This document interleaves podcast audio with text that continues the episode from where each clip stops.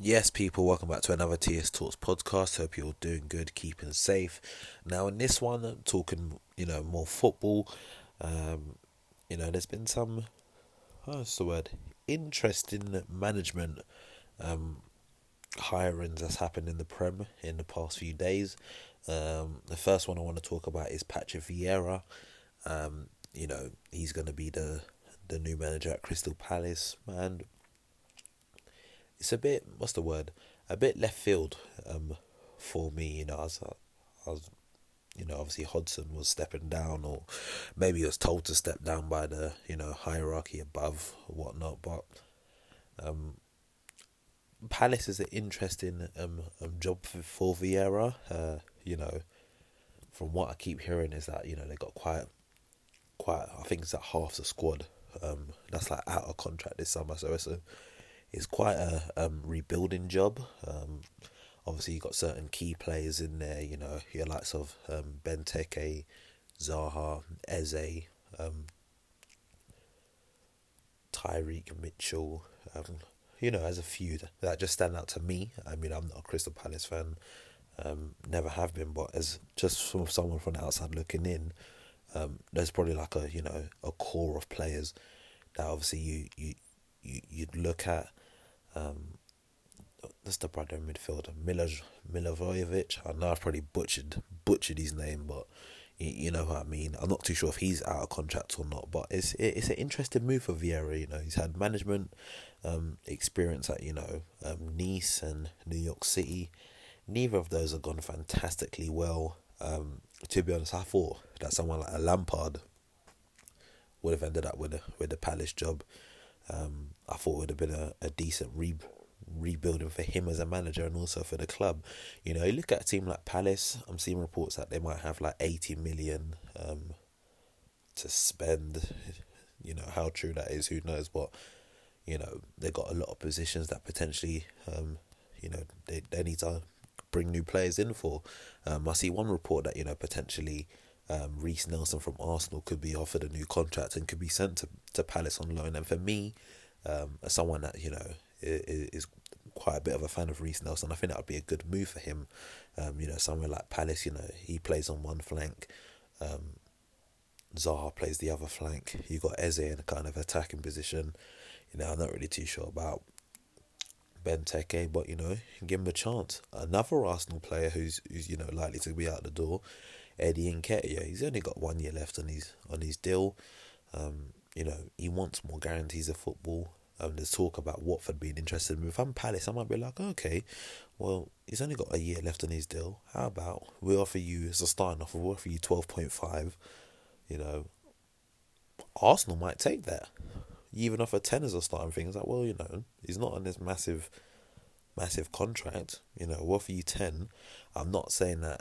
To to no, I'm not saying Eddie Nketiah is going to be the answer to Crystal Palace's um, um, goal scoring issues, which they go through at times. But I'm saying, as an example of as part of a squad rebuild, he'll definitely be a player that could impact the team in in a beneficial way. Given my personal um, opinion, and also being an Arsenal fan, I can kind of, you know, see the link for, for certain players to end up at a club like Palace, who's in a bit of a rebuild. You know, they're a relatively stable Premier League side, um, but definitely a team um, that, you know, if you invest in the right way, you get a, a good score, um, not core, a good squad core. Then, you know, they're definitely a team that, you know, can kind of more cement themselves uh, as a, you know, mid-table Premier League side, and then eventually try to push towards like a, you know, like a top eight finish, for example, or then a top seven. Um, but it'll be an interesting job for, for Vieira. Um, the one thing I, which now um, will, will be surprising, obviously he now must not be part of the, you know, consortium um, with, you know, Daniel Ek, um, Bergkamp and Henry, which is, you know, all about, you know, trying to um, buy Arsenal. And with Vieira ending up at Palace, um, it can either go one of two ways. Either he butchers it and is out of a job and it's like, yeah, coach is not for you. Or he does a really good job at Palace and, you know, people are saying, well, you know, maybe he should um, take over from Arteta, because the reality of it is, is he's got more experience than Mikel Arteta. Um, you know, to Arsenal fans, which I, I'm not against the fans that, you know, um, are kind of like Arteta's lawyers and stuff, but he's more, well, he's an Arsenal legend and a Premier League legend. Arteta is just an ex-player of the club. So, you know, I think if you ask most Arsenal fans between the two players, who would you rather as the manager, you'd say Vieira. And I'm not saying right now that I want, want him as the manager, but I'm saying if he was to do a good job at Palace, it opens up the avenues there to maybe, you know, um, push on and then kind of work towards trying to become the Arsenal manager one day. Um, that's definitely a possibility. Um, but, you know, it'll be interesting to see. Um, like I said, I can definitely see what sort of, you know, um, what sort of players they could maybe try and get in as part of, you know, uh, a rebuilding job. Um, even maybe a man like Maitland-Niles, you get him in, you know, you can do a job. There's players out there that Palace can get to kind of cement themselves more as a, as a Premier League team.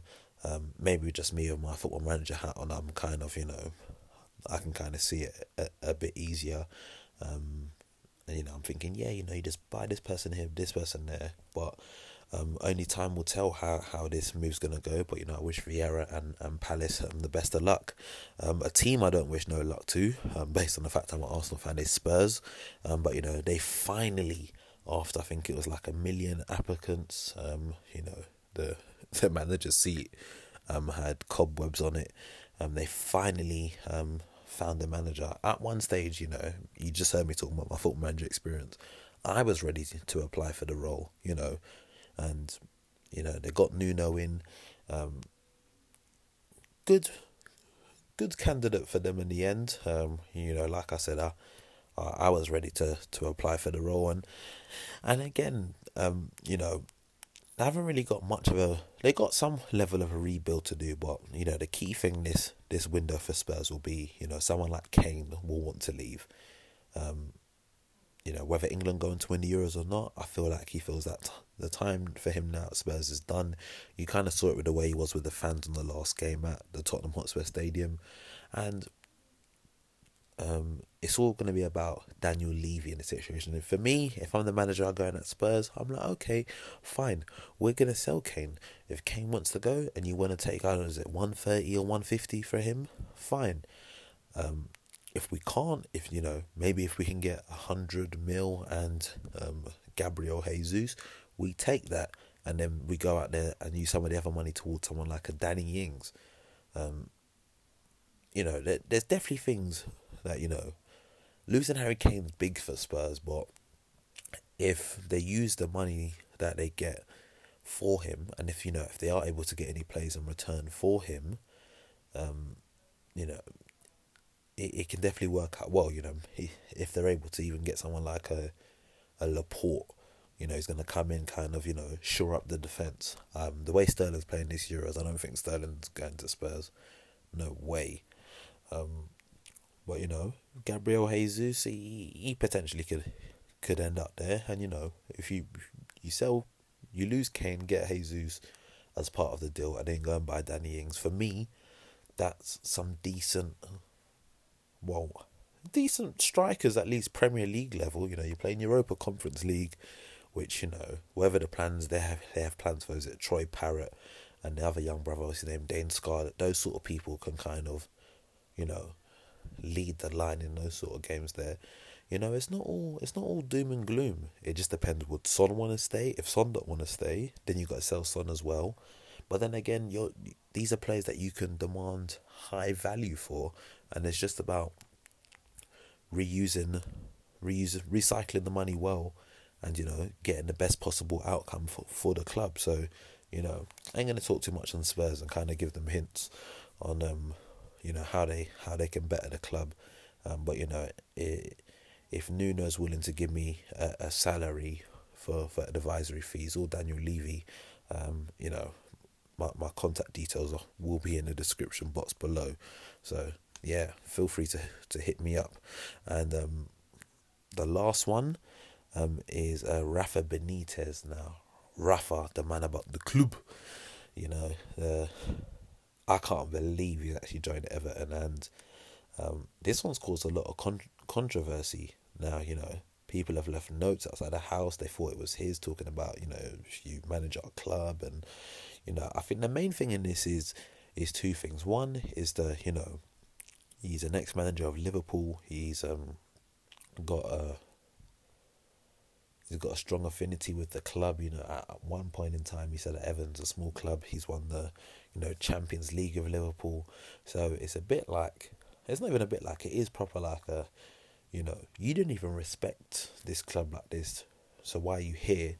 But, you know, the owners kind of come out and said, well, you know, um, he's the man, like, the fans are just going to have to, to put up with it. And it's like, well, you know, I think some of the things I've seen from some Everton fans have been like, it'll be interesting. It's like, come December, you know, one of two people will be gone. And they said it will either be Rafa Benitez or Duncan Ferguson. And, you know, Big Dunk, Big Dunk, serious, serious Evertonian, Evertonian, you know, um, and, and maybe they got a point. Maybe Rafa's got something on board to kind of, you know, win over the fans and, and you know, some of the coaches and staff at the club.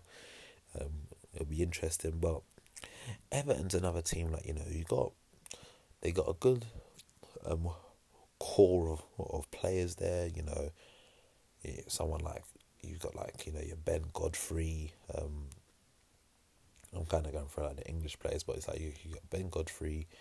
Uh, I'm sure Keane's over there. You got Holgate, Luca Digne, um, James Rodriguez, Decore, Allen, Richarlison, Calvert-Lewin, Iwobi.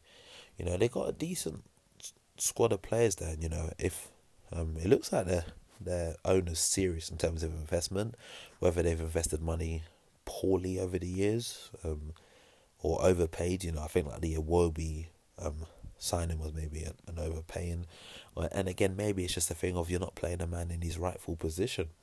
Um, sometimes that, that can be it, but it'll be interesting. You know, Rafa is a bit of a, you know, tact, tactical um, tactically he's really he, he's really good. You know, whether he's able to help Everton push up, push on further for next season, um, only time will tell.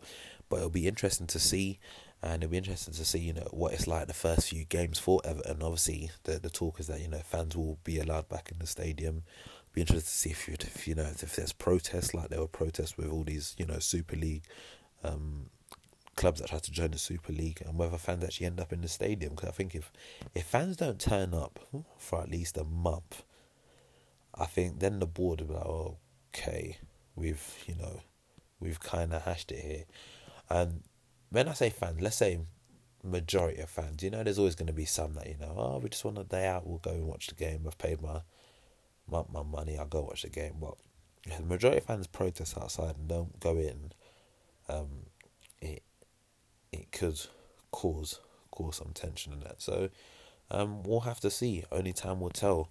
But yeah, um, let me know your thoughts on all of these, you know, um, new manager additions to the Premier League.